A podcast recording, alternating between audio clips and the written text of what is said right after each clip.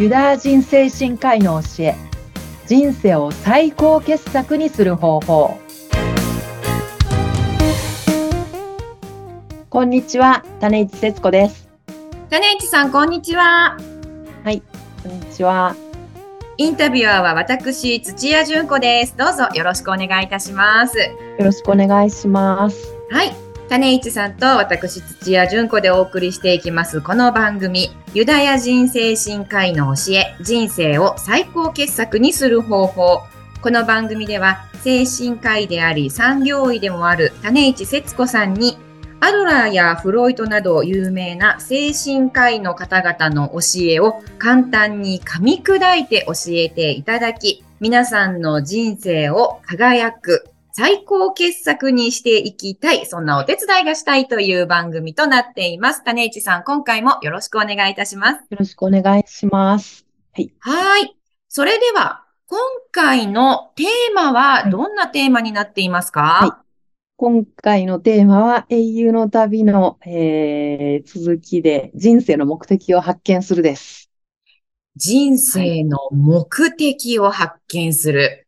はい。そうですね。なかなかこう、日々の雑務などに追われていると、人生の目的って見失いがちではありますけれども、目的を常に持っておくことって大事ですよね。はい。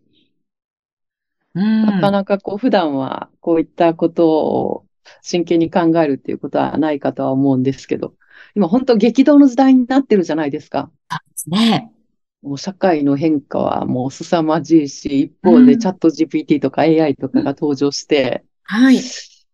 果たして人に残された仕事は何なんだろうかみたいなこともね、よく議論されるようになってますけど。そうですよね。えー、本当にこう、人生って、どう、私はなんで生きてるんだろうとか、なんか私はどうしてこう生かされてるんだろうとか、考える間もなく、はい、本当に日々過ぎていってしまうんですけれども、自分が人生で本当に意味を感じる瞬間とか活動とか、そういったことについて考えてみる時間も大切ですね。日本人って、その、仏教があるとはいえ、そんな宗教心としてはそんなにこう強い国、国民でもないじゃないですか。そうですよね。一方で海外とかだったらね、宗教心の強いこう国とか民族とかもあるし、はい。でもその海外の人とか、その人生の目的を持ってるっていうのが、ある意味その宗教心の強さと繋がってるんだと思うんですよね。はい。それがなんか困った時の拠り所になってるというか、うん、日本人が仏宗教心ないとはいえ、何がしかそれぞれがこう自分の人生の目的みたいなのを見つけておく、言語化しておく、言葉にしておくっていうのは大事な時代になってるんだろうなっていうふうには思ってて。ああ、そうですね。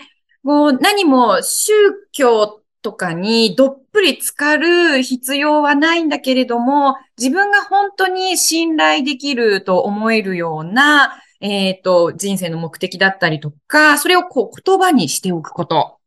よりどころみたいなね。これこれで私はこうやっていくんだみたいな自分の核みたいなのを持ってると何があっても大丈夫になっていく。ああ、自分の覚悟ですね。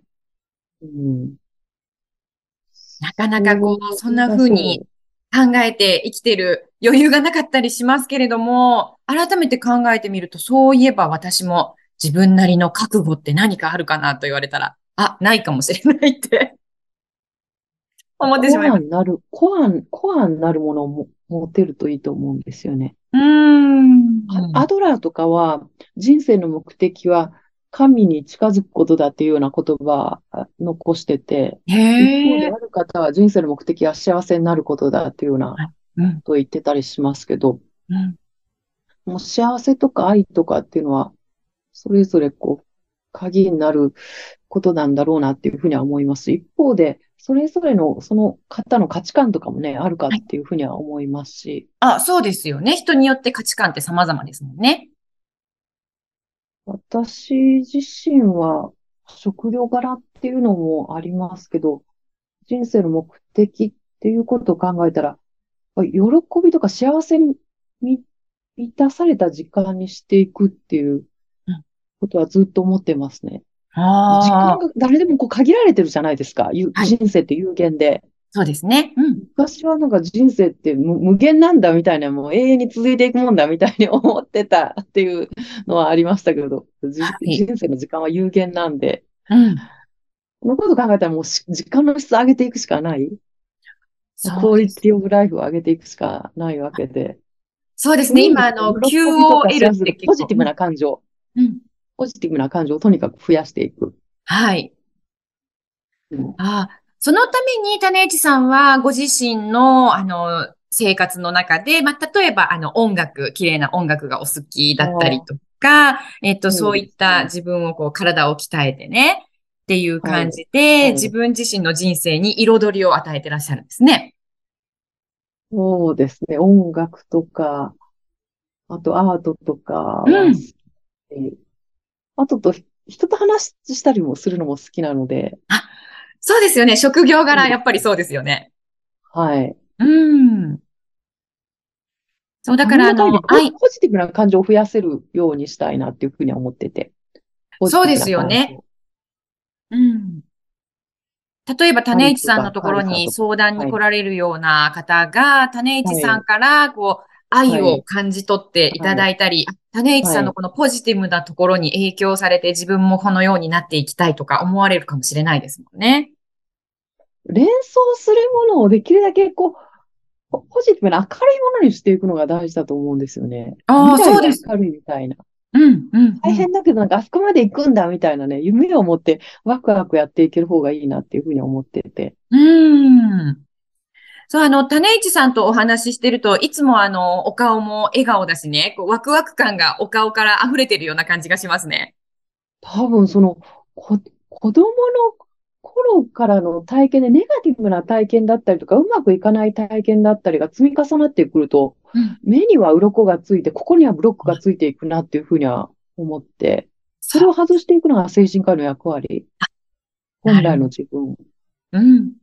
うん教育っていうのはその人の力を増していくものだし、幸せになる技術がね、どんどんこう増えていくものだっていうふうには思うんですけど、でも、一方で、はい。なんかこう、学んだことによって、力をが失われていくとか、ネガティブな自分になっていくとか、そういうことって普通にまだまだ起きてるんだろうなっていうふうには思って、え、そうなんですか？学ぶことによって？逆に。不適切な教育を受けちゃうとそうなっていく。私とかそのピアノのトラウマがあったわけじゃないですか。そうでしたね。はい。私に限らず、うんそういったネガティブな体験でね、音楽嫌い、体育嫌い、うん。えー何ですよね、対人関係も苦手みたいになっちゃう方とか、世の中たくさんいるなっていうふうには感じてて。まあ私は職業柄というか、自分の心のブロックなんかどんどん取れていって、子供の頃の自分に、はいまあかなり近づいたっていうのは感じてますけど。へえ、そうなんですね。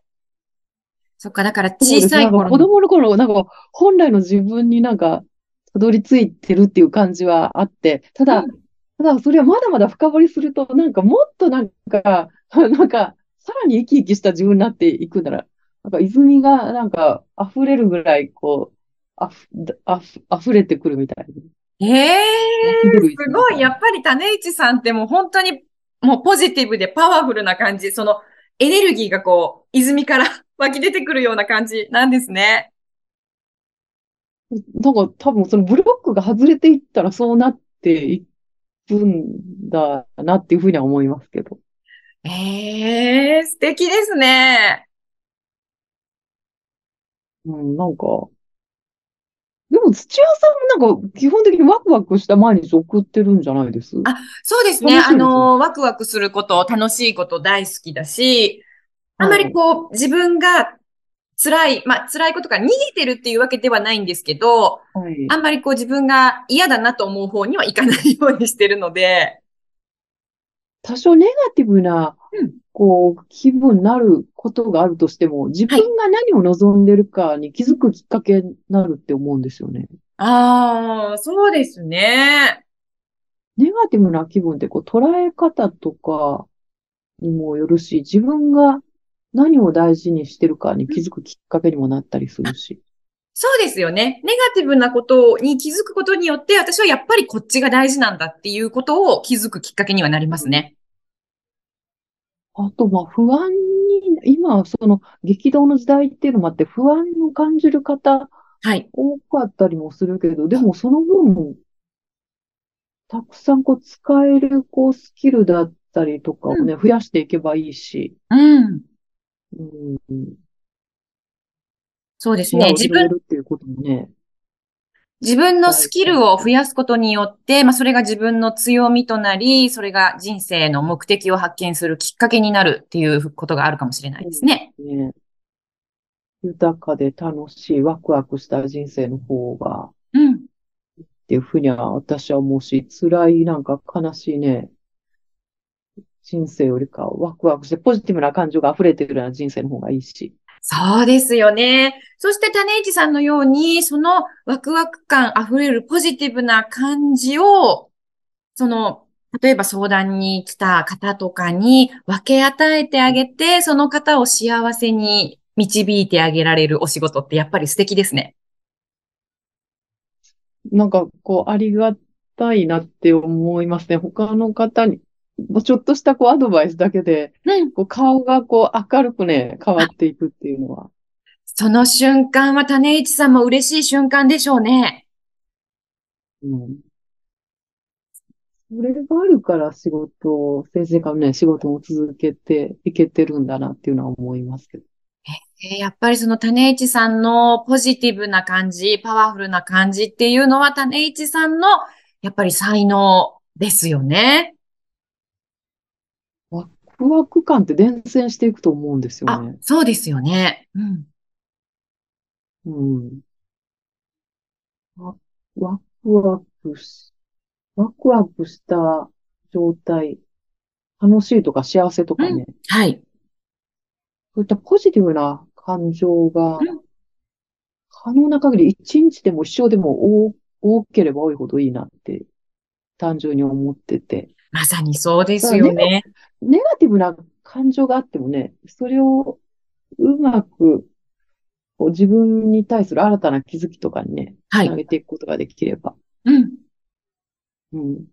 そうですね。なので自分の中にそういうポジティブな感情とかエネルギーがみなぎっていれば自分の人生の目的を発見する近道になりそうですね。うん。うん。人生において自分の目的を発見するというのは大切だというお話。えー今回は人生の目的を発見するについてお伺いしました。種市さん、今回もありがとうございました。あ、ありがとうございました。はい。また次回も素敵なお話聞かせてください。楽しみにしています。はい、ありがとうございますあ。りがとうございました。それでは皆さん、また次回もお楽しみに。はい、楽しみに。